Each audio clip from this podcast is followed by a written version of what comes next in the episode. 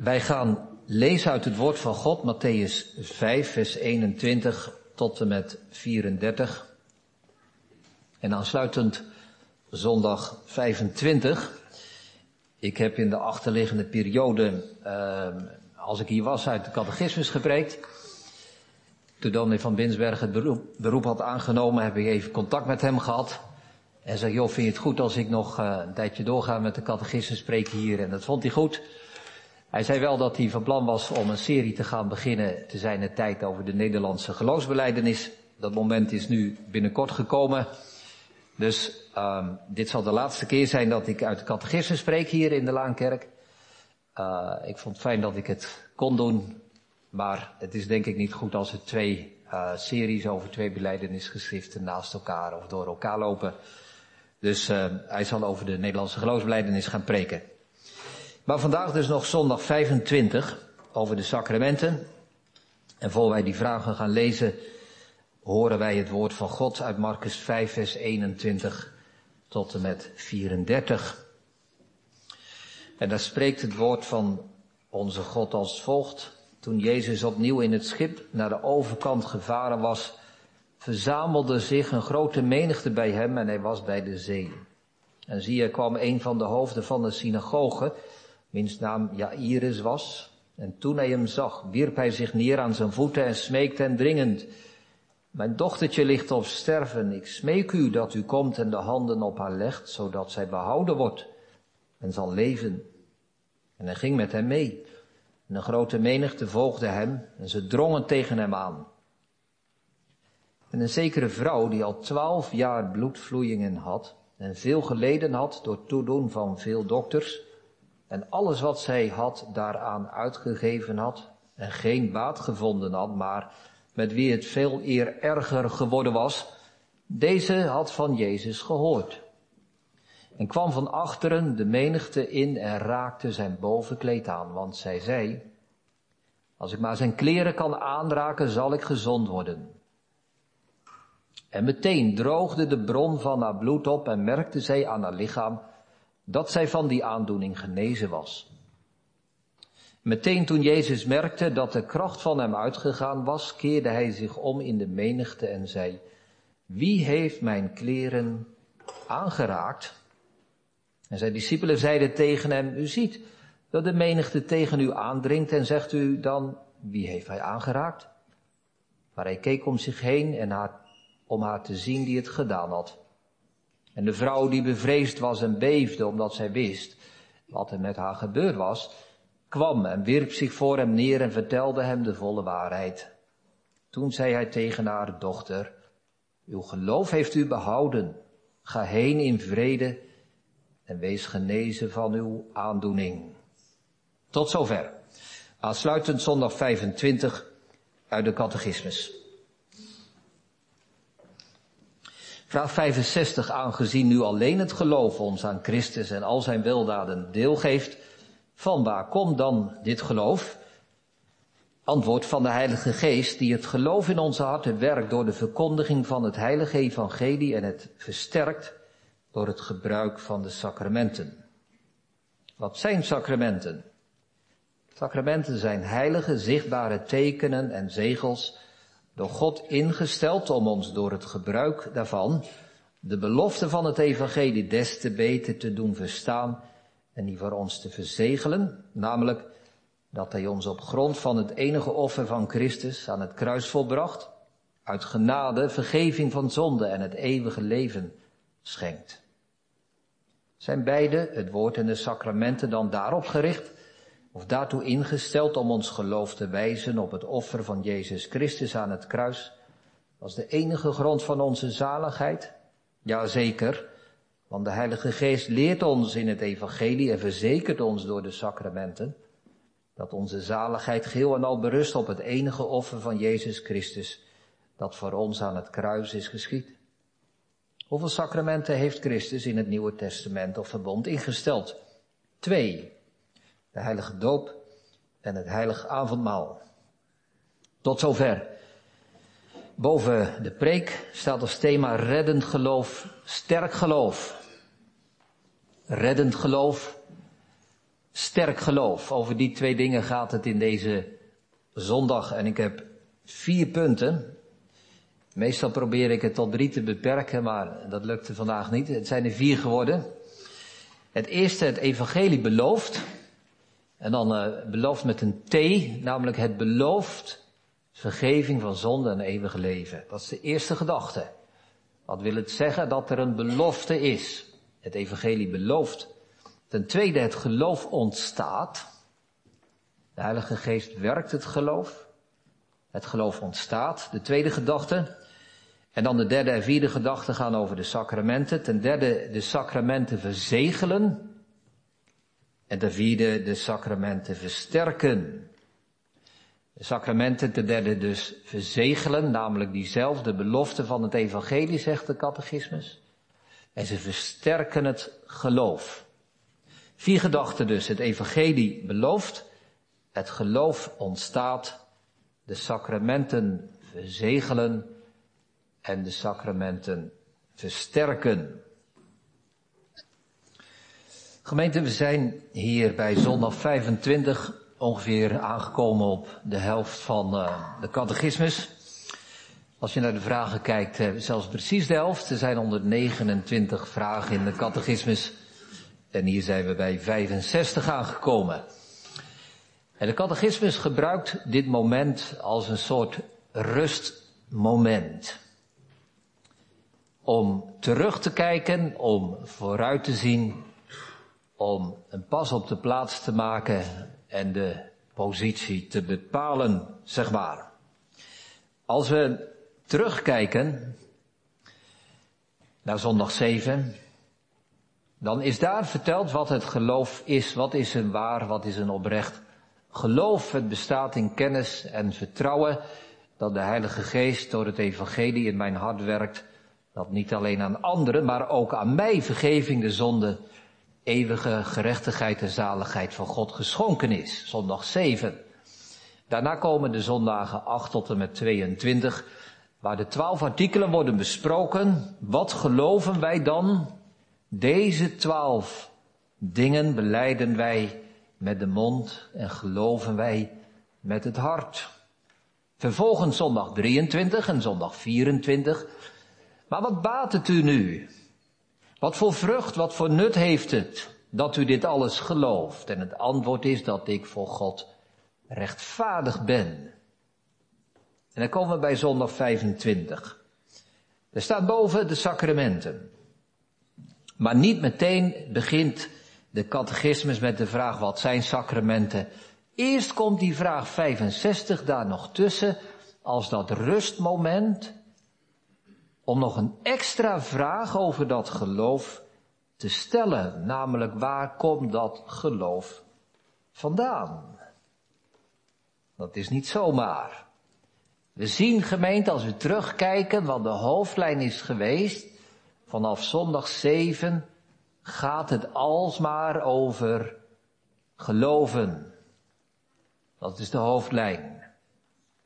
Wat is geloof? Wat geloven wij? Wat is de vrucht van het geloof? En nu een extra vraag. Waar komt dat geloof vandaan? Telkens weer, zegt de catechismus, terug naar die vraag van het geloof. Ja, de catechismus geeft ook wel aandacht aan de wedergeboorte en ook wel aan de uitverkiezing, maar eigenlijk niet zo vaak. Dat woord uitverkiezing bijvoorbeeld, komt maar twee keer voor. Wordt wedergeboorte misschien ook maar twee keer. De heiligmaking wordt wel genoemd, maar alle nadruk valt telkens weer op het geloof. En dat is ook terecht gemeente, want ja, we hebben het wel hè, over het christelijk geloof en over het islamitische geloof en het joodse geloof. Maar eigenlijk is er maar één echt geloof. Het christelijke geloof. Al die andere godsdiensten, die gaan uiteindelijk over ons gedrag, over onze werken, onze inspanningen, over onze daden, over wat wij kunnen doen, over wat wij moeten doen. Maar het christelijke geloof gaat over het geloof. Wat geloven wij? Wat maakt ons nu zalig? Wat redt ons? Is dat onze inspanning? Zijn dat onze daden? Nee, geloven. En daarom het christelijke geloof. En op dit moment, vraag en antwoord 65, komt er dus nog een extra vraag bij, na alle andere vragen die al over het geloof zijn gesteld. Namelijk, aangezien u alleen het geloof ons aan Christus en al zijn weldaden deel geeft, van waar komt dan dit geloof? Waar komt dit geloof vandaan? Nou, dat is een terechte en een belangrijke vraag. Dat begrijpen wij. Het antwoord luidt van de Heilige Geest die het geloof in onze harten werkt door de verkondiging van het heilig evangelie. Dat is het antwoord. Verderop in 66 komt daar ook nog weer een uitdrukking bij. Door het gebruik van de sacramenten laat de Heilige Geest ons de belofte van het evangelie des te beter verstaan en verzegt ons daarvan.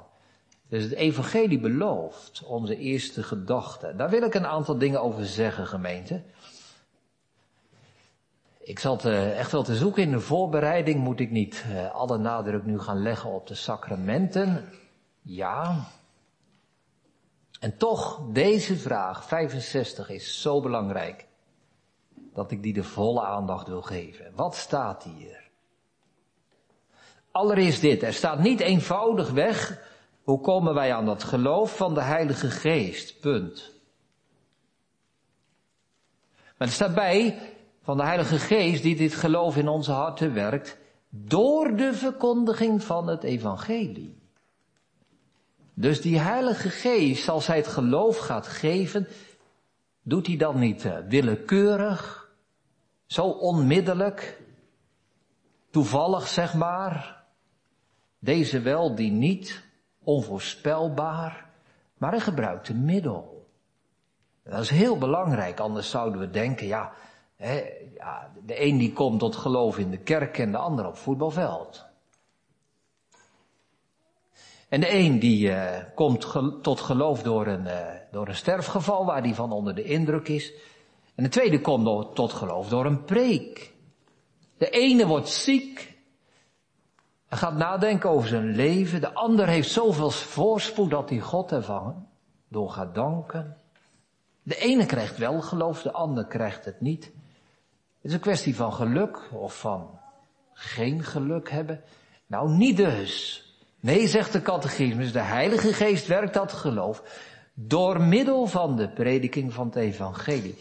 Dus als je geloof wil ontvangen, dan moet je daar zijn waar dat middel is dat de Heilige Geest inzet en gebruikt. De prediking van het evangelie.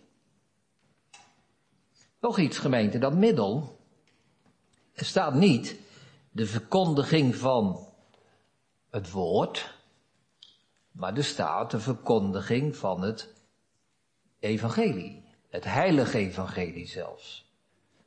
En dat woordje moeten we ook alle nadruk geven. We moeten dat niet vervangen door hè, de Heilige Geest werkte in de kerk. Dat zal waar zijn, maar dat is niet precies genoeg. De Heilige Geest werkt door het woord.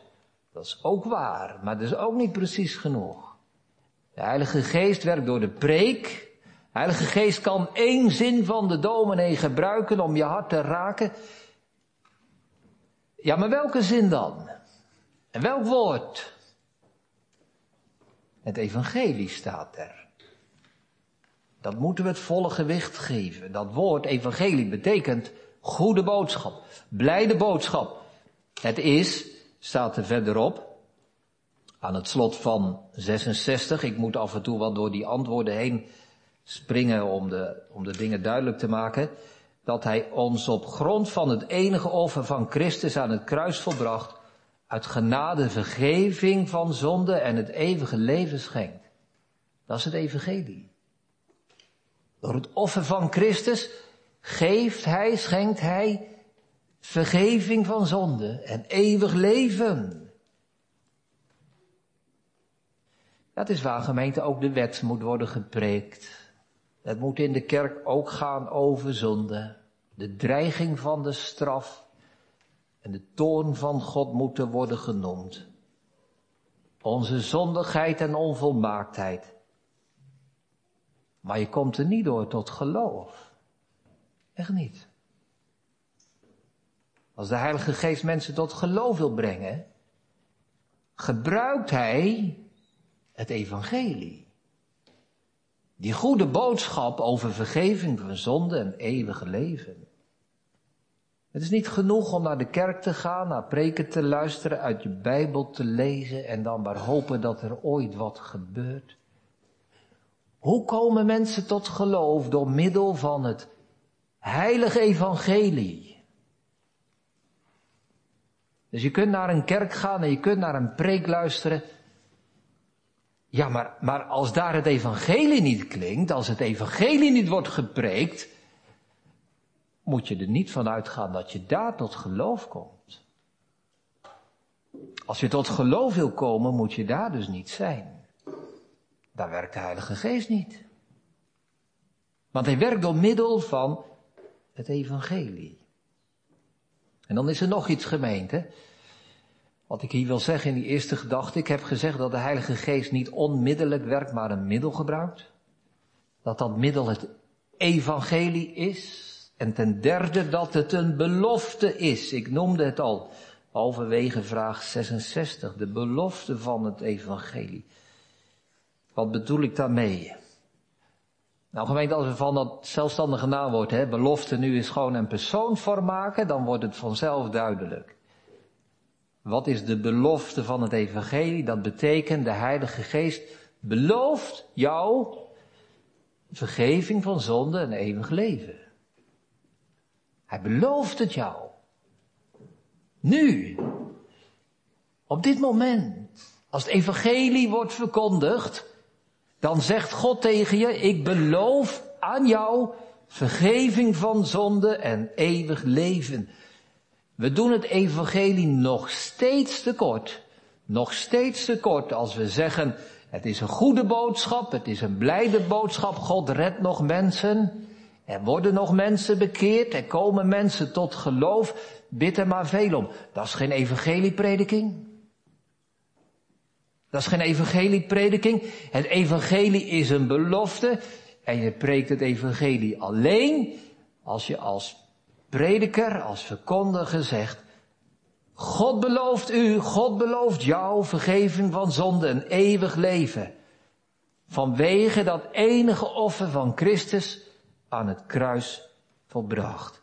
Luther noemt dat de viva vox, de levende stem. De stem van God zelf die je aanspreekt en zegt, ik, God, beloof jou en beloof u vergeving van alle zonden en het eeuwige leven als je toekomst. Het is niet maar een algemene kennisgeving en een onpersoonlijke boodschap. Maar het is een belofte. Misschien heb je wel eens meegemaakt hè, dat je een preek uh, aanhoorde of heb je andere mensen horen vertellen die zeiden, nou die preek was zo bijzonder. Het was alsof ik alleen in de kerk zat. Het was alsof die preek voor mij was bedoeld. Nou, vandaag gemeente, het is een beetje raar om dat precies vandaag te zeggen, omdat we nu met zoveel zijn. Maar vandaag, al zou je hier in je eentje zitten, hield ik dezelfde preek. En al zijn we hier met zoveel, dan is nog deze preek heel persoonlijk voor u en voor jou. Alsof je in je eentje in de kerk zit. Zo persoonlijk heeft God u en jou op het oog. En zo persoonlijk zegt God, ik beloof aan jou, aan u, vergeving van zonden en eeuwig leven. Ik schenk jou dat op grond van het enige offer van Christus aan het kruis volbracht. Nou, dat is het eerste. Het evangelie belooft. En zo gaan we naar onze tweede gedachte. Het geloof ontstaat. Ik moest die eerste gedachte eerst vooraf laten gaan om dat tweede punt tot zijn recht te kunnen laten komen. Want het antwoord is van vraag 65 dat de Heilige Geest het geloof in onze harten werkt, laat ontstaan teweeg brengt door de verkondiging van het heilige evangelie. Hoe ontstaat nu het geloof? Hoe komt dat in mijn hart en leven? Nou, op deze manier. Als God ons zo persoonlijk en zo ruim en zo indringend en zo genadig zegt, ik beloof aan jou vergeving van zonde en eeuwig leven. Doet dat dan niks met je? Kun je daar gewoon een beetje half slaperig daar zitten te luisteren? Kun je dat overlaten waaien? Alsof het een reclameboodschap op de radio is, dat gaat toch niet? Het is God die met zijn levende stem tot jou spreekt en jou dit belooft. En die boodschap die, die doet wat. Die raakt ons hart. Die roept geloof op. Een antwoord, een reactie. Zo werkt de Heilige Geest. Het geloof is als een echo. Kinderen, jullie weten denk ik wel hè, wat een echo is. Als je op vakantie bent geweest uh, naar de Veluwe, prachtig daar. En je, je loopt daar over de heide of zo. En in de verte heb je de bosrand. En je geeft een brul. Dan hoor je even later dat geluid terugkomen. Dat is de echo. De echo keert terug. Die echo die ontstaat natuurlijk niet vanzelf. Als jij niks zegt, komt er geen echo. Dus die echo ontstaat door jouw stem. En die echo herhaalt ook wat jij hebt gezegd. Ja, je kunt niet het ene woord roepen en dat je een ander woord terugkrijgt. Nee, het is hetzelfde woord. Hetzelfde woord klinkt terug. Nou, zo is het geloof. Onthoud dat, kinderen. Dat is geloof. God zegt tegen jou, vergeving, eeuwig leven. En het geloof is als een echo en herhaalt die woorden en zegt, vergeving, eeuwig leven. Dat geloof ontstaat niet vanzelf, dat geloof ontstaat door de stem van God. En het geloof kiest niet zijn eigen woorden en verzint niet zelf wat het zal zeggen, maar herhaalt, herhaalt de woorden van God. Dus gemeente, wat gaan wij geloven als de Heilige Geest het geloof in ons hart laat ontstaan? Wat gaan wij dan geloven? Nou, daar is nogal wat discussie over, hè? Als God een mens bekeert, gaat hij geloven dat hij een zondaar is. Vast wel gehoord dat mensen dit als antwoord geven. Het eerste wat je gaat geloven is dat je straf verdiend hebt. Eerst komt de wet en daarna, later komt het evangelie. Is dat wat onze catechismus zegt? Nee. Als de stem van God is, vergeving van zonde en eeuwig leven, dan kan het geloof niet als een niet-echo zijn eigen woorden bedenken, zijn eigen reactie. Nee, het geloof is een echo dat die woorden van God teruggeeft. Catechismus is hier zo helder over. Het geloof gelooft de belofte, namelijk wat staat er? Tweede helft van 66. Namelijk dat hij op grond van het enige offer van Christus aan het kruis volbracht, uit genade vergeving van zonde en het eeuwige leven schenkt. Dat gaan wij geloven. Dat dat voor mij is. Ja, maar, zegt iemand dominee, is zondekennis dan niet belangrijk? Ja, dat is zeker belangrijk. Moet de wet dan niet gepreekt worden? Jazeker moet de wet gepreekt worden. We kunnen de ellende toch niet overslaan? Nee, we mogen en we zullen de ellende kennis niet overslaan. Maar, maar noem het geen geloof. In ieder geval geen reddend geloof, geen zaligmakend geloof. Ja, als je het geloof wil noemen, verkeer je in het gezelschap van de duivelen. Die geloven het ook. En ze sidderen. Als je dat gelooft, verkeer je in het gezelschap van Judas en van Kain, die ook wel zagen hoe groot hun zonden waren. Maar het was geen reddend geloof. Het was geen zaligmakend geloof. Het was niet dat geloof dat de Heilige Geest in ons hart laat ontstaan door de verkondiging van het heilig evangelie. Dat is reddend geloof. Dat is zaligmakend geloof. Nou gemeente, hoe weten wij nu hè? Of ons geloof afkomstig is van de Heilige Geest of niet? Ik kan me niet voorstellen dat er iemand hier in de kerk is die zichzelf die vraag nooit heeft gesteld. Stel je voor dat ik denk te geloven en dat ik mij vergis. Stel je voor dat ik denk dat ik gelovige ben, maar ik ben ongelovig. Stel je voor dat ik vergeving heb en eeuwig leven, maar ik heb het helemaal niet. Hoe weet ik dat? Dat mijn geloof van de Heilige Geest afkomstig is. Nou gemeente, dit is het antwoord. Als het gewerkt is door de belofte van het evangelie, is het van de Heilige Geest afkomstig. Van waar komt dit geloof? Van de Heilige Geest. Van de Heilige Geest. Die het geloof in onze harten werkt.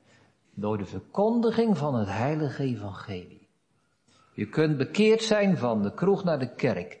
Je kunt geloven in je zondigheid. Je kunt ernstig en serieus zijn. Je kunt heel veranderd zijn ten opzichte van hoe je vroeger was. Maar het is allemaal geen garantie dat jouw geloof echt is en door de Heilige Geest is gewerkt en een gave van God is. Hoe weet ik dat dan wel? Als je gelooft wat Hij belooft. Als je het evangelie gelooft. Als je gelooft dat God jou heeft aangesproken en beloofd heeft, ik beloof jou, ik schenk jou. Vergeving der zonde en het eeuwige leven. Op grond van het offer van Christus aan het kruis volbracht. Dat is het geloof. Dat de Heilige Geest oproept en laat ontstaan in onze harten en teweeg brengt. Vind je dit eenvoudig? Dat is het ook. Vind je dit gemakkelijk? Dat is het ook. Vind je het te gemakkelijk misschien? Nee, het is niet te gemakkelijk. Het is de manier waarop de Heilige Geest werkt. En ik dacht bij mezelf gemeente in de voorbereiding. ik preek ook voor mezelf. Stel je voor dat mensen nu tegen mij zeggen, ja, maar dat geloven, dat is veel te gemakkelijk. Ik denk dat ik dit zou zeggen, gemeente. Als mensen te klagen hebben over mijn geloof dat het te gemakkelijk is, dan moeten ze zich maar beklagen bij de Heilige Geest. Want Hij heeft het gewerkt. Door het Evangelie. Zo ontstaat het geloof. Door Gods eigen woord en eigen belofte. Nu gaan we naar de sacramenten, onze derde gedachte. De sacramenten verzegelen. De sacramenten, dat gaat over de doop en het avondmaal. Dan staat er halverwege 66 dat zij diezelfde belofte van het evangelie des te beter te doen, doen verstaan en die voor ons verzegelen. Nou gemeente, hier, hier rijst wel een vraag. Hè? Kunnen sacramenten nog iets toevoegen aan wat wij al hebben door het geloof? En het antwoord is overduidelijk nee. Wat zou er nog toegevoegd kunnen worden aan Christus en al zijn weldaden die wij door het geloof ontvangen? Vraag 65. Als wij in Christus alles hebben voor tijd en eeuwigheid. Als wij vergeving van alle zonden hebben en het eeuwige leven voor ons. Ja, wat, wat kunnen sacramenten daar nog aan toevoegen? Niets. Niets. Ja, maar waar zijn die sacramenten dan goed voor? Zijn ze misschien nodig voor iets, iets anders? Je zou het bijna gaan denken. En dat is ook vaak wel zo gezegd. Vroeger, en nog steeds wel, in delen van de Rooms-Katholieke Kerk, He, dan zeggen ze bij de doop uh, wordt de duivel uitgedreven, exorcisme. Tot dat moment ben je een kind van de duivel, maar de doop die, die drijft de duivel uit, afwassing van de erfzonde. Maar dat kan het antwoord niet zijn. In reformatorische kringen hoor je soms, ja, je wordt gedoopt, dan hoor je bij een kerk. Weet je bij welke kerk je hoort, welk kerkverband?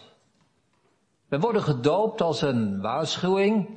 als je het teken van de doop op je voorhoofd hebt, dan mag je niet uh, daar zijn, dan mag je niet daar zijn. Doop is een waarschuwing. Dat is niet wat catechismus zegt, gemeente.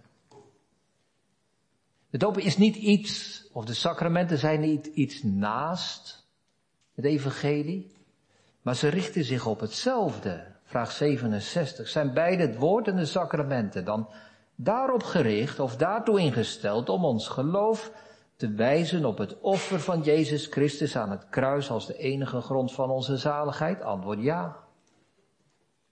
Ze gaan over hetzelfde. Dat is heel belangrijk. Ze gaan over hetzelfde. Allebei richten ze zich op die kern. Vergeving van zonde en eeuwig leven door het offer van Christus.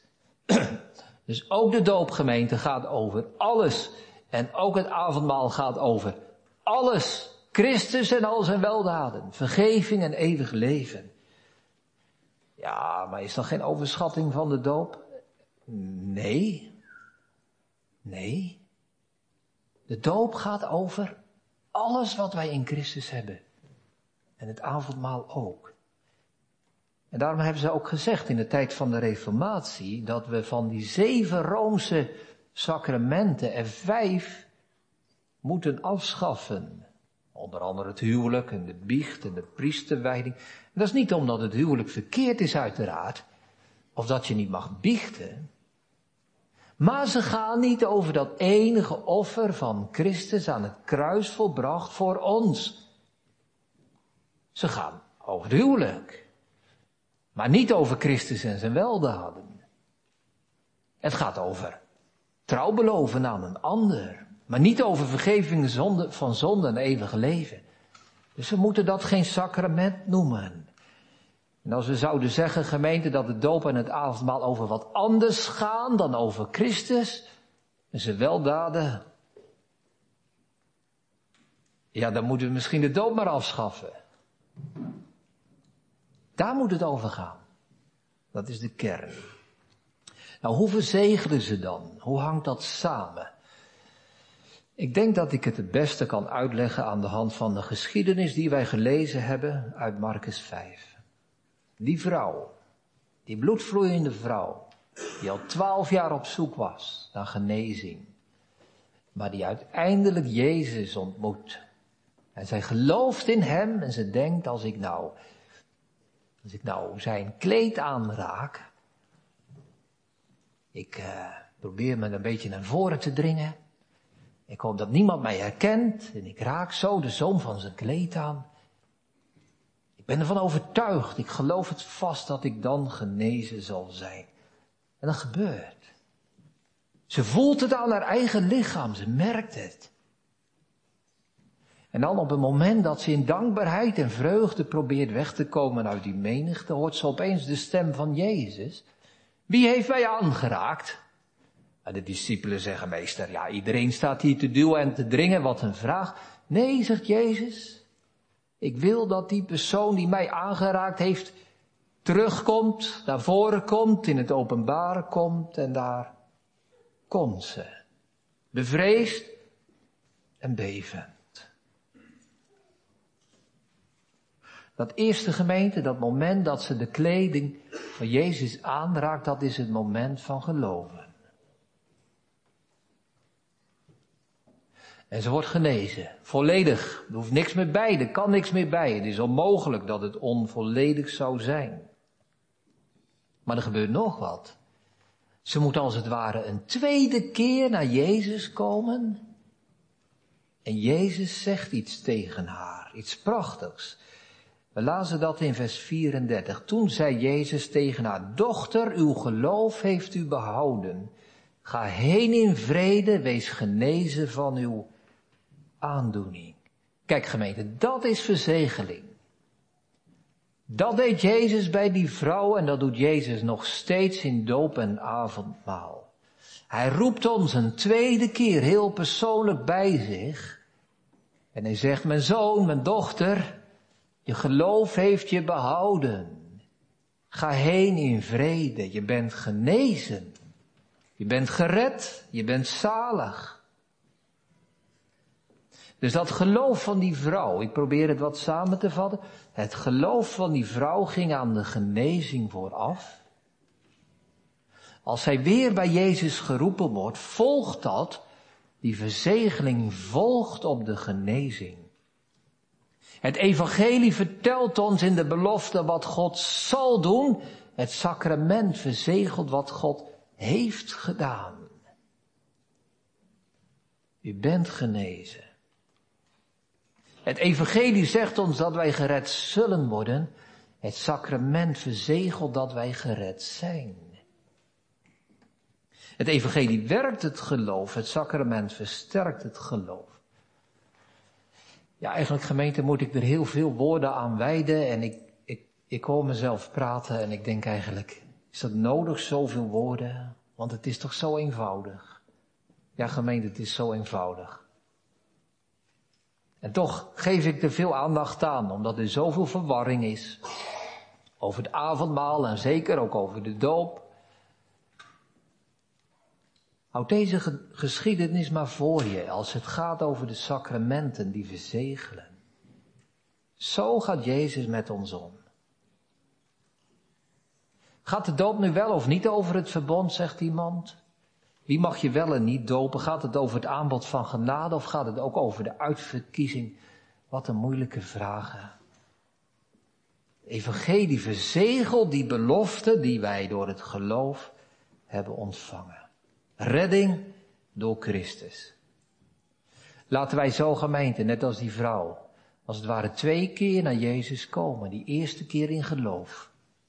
Als een zieke, als een zondaar, als een ellendige. In de vaste zekerheid, als ik hem aanraak, word ik genezen. Dat is geloof. En Jezus roept ons nog een keer, voor de tweede keer, om te horen dat wij gered zijn. Uw geloof heeft u behouden. Zo verzegelt het sacrament. We gaan naar de vierde gedachte. De laatste. De sacramenten versterken het geloof. Er staat aan het einde van 65. De Heilige Geest werkt het geloof door het evangelie en hij versterkt het door het gebruik van de sacramenten. Versterking van het geloof betekent, gemeente, dat wij een sterk geloof krijgen. Ja. Zou je dat van jezelf zomaar zeggen? Ik heb een sterk geloof. Ja, daar zijn we niet zo goed in. Dat geeft ook niet. Maar ik hoop tegelijkertijd dat u, dat jij wel een sterk geloof hebt. Dat je geloof versterkt wordt. Stabiel mag zijn. Krachtig zijn. Dat je zeker bent dat je inderdaad vergeving van zonde en eeuwig leven ontvangen hebt. Door het enige offer van Christus aan het kruis volbracht. Hoe versterkt de Heer ons geloof, gemeente? Ja, we lezen over deze vrouw toen ze teruggeroepen bij, bij Jezus. Toen was ze bevreesd, ze beefde. Ze stond te trillen als een rietje. Ze vond het zo eng, ze vond het zo spannend om in de openbaarheid te treden en al die mensen daaromheen, maar ze kwam, want Jezus riep haar. En Jezus zegt iets tegen haar dochter. Ga heen in vrede. Je hoeft niet zo bang te zijn, je hoeft niet zo bevreesd te zijn. Je geloof heeft je behouden. Je mag zeker en sterk zijn in de overtuiging dat je die genezing van mij gekregen hebt. Ga heen in vrede. Nou gemeente, dat doen de sacramenten ook. Ze versterken dat geloof en dan zegt de catechismus dat wij de sacramenten gebruiken. Let op dat woord. Het slot van 65. Hij versterkt het niet simpelweg door de sacramenten, maar door het gebruik van de sacramenten. En in het begin van 66 nog een keer, om ons door het gebruik daarvan. Sacramenten zijn niet bedoeld om van een afstandje naar te kijken, maar om ze te gebruiken. Om ze te gebruiken. Om deel te nemen aan het avondmaal. Sacramenten versterken het geloof alleen als je er gebruik van maakt. En ja, gemeente, dat kan heel spannend zijn. Als je in de kerk zit je hoort als het ware die tweede roep van Jezus. Die zegt, is mijn kracht in jouw leven overgegaan? Kom naar voren. En je voelt je trillen en je vreest en je beeft en je denkt dat wil ik niet. En toch gemeente, ons geloof wordt alleen versterkt als wij de sacramenten gebruiken. Het avondmaal versterkt je geloof niet als je in de bank blijft zitten. En al helemaal niet als je die zondag maar thuis blijft, want het is vandaag avondmaal. Kan dat gemeente, dat iemand wel geloof heeft en toch afblijft van het avondmaal? Ja, dat kan. En dan, heb je dan vergeving van zonde en eeuwig leven? Ja, dan heb je vergeving. Dan heb je eeuwig leven. Want die vrouw geloofde en ze was volledig genezen en ze voelde het aan haar lichaam. Die genezing had ze. Onze zaligheid gemeente is niet afhankelijk van avondmaal en doop, maar alleen van het offer van Christus aan het kruis volbracht en het geloof daarin. En toch, maar toch, kun je je voorstellen dat deze vrouw voor de eerste keer naar Jezus komt, in geloof en vertrouwen, en zijn kleed aanraakt, en voelt dat zij genezen is. En voor de tweede keer de stem van Jezus hoort, en besluit om aan niet te komen, om zijn stem te negeren, om weg te blijven. Het zou niet alleen heel ongehoorzaam en heel brutaal zijn geweest, om haar weldoener op deze manier te verachten, maar het zou ook heel dom zijn geweest. Heel dom. Want Jezus roept haar bij zich niet om haar het moeilijk te maken en haar te laten beven en trillen, maar hij roept haar bij zich omdat hij wil zeggen, dochter, dochter, je geloof heeft jou behouden. Je mag heen gaan in vrede. En al die mensen die eromheen stonden, die hebben die woorden ook gehoord. En iedereen die wist het en die zag het. Wat Jezus deed bij deze vrouw. Gemeente, dat is het avondmaal. Dat is de doop. Dat zijn de sacramenten. Jezus roept je voor een tweede keer. Wees niet zo dom om weg te blijven. Laat niet je angst voor paniek of wat dan ook je overheersen. Want Jezus heeft de sacramenten niet ingesteld om ons het leven moeilijk te maken. Maar omdat Hij zo persoonlijk jouw geloof wil versterken en wil zeggen, mijn zoon, mijn dochter, je geloof heeft je behouden. Ga heen in vrede. Je bent genezen van je aandoening. Je bent bevrijd van de zonde. Hij gaf het avondmaal, hij gaf de doop. Om ons geloof sterk te maken. Om ons geloof vreugdevol. Om ons hart dankbaar te maken. Om ons stabiel te maken. Ons te wapenen tegen ongeloof. Tegen gepieker. Om ons stabiel te laten vertrouwen op zijn belofte. Gemeente, we gaan afronden. Niets in dit leven is zo belangrijk. Niets in dit leven is zo belangrijk als het geloof dat in ons hart ontstaat door de verkondiging van het heilige evangelie. En ten tweede, niets in het christelijke leven is zo belangrijk als een sterk geloof Laten we boven alle dingen in dit leven verlangen naar een versterkt geloof. En aan beide dingen heeft onze Heer Jezus Christus gedacht. En voor beide heeft hij zijn Heilige Geest gegeven. De Heilige Geest werkt het geloof door de verkondiging van het Evangelie. De Heilige Geest versterkt ons geloof door het gebruik van de sacramenten. En zo mogen we naar huis gaan, gemeente. Met de woorden van Jezus in onze oren. Zoon, dochter, je geloof heeft je behouden. Ga heen in vrede. Je bent genezen. Amen.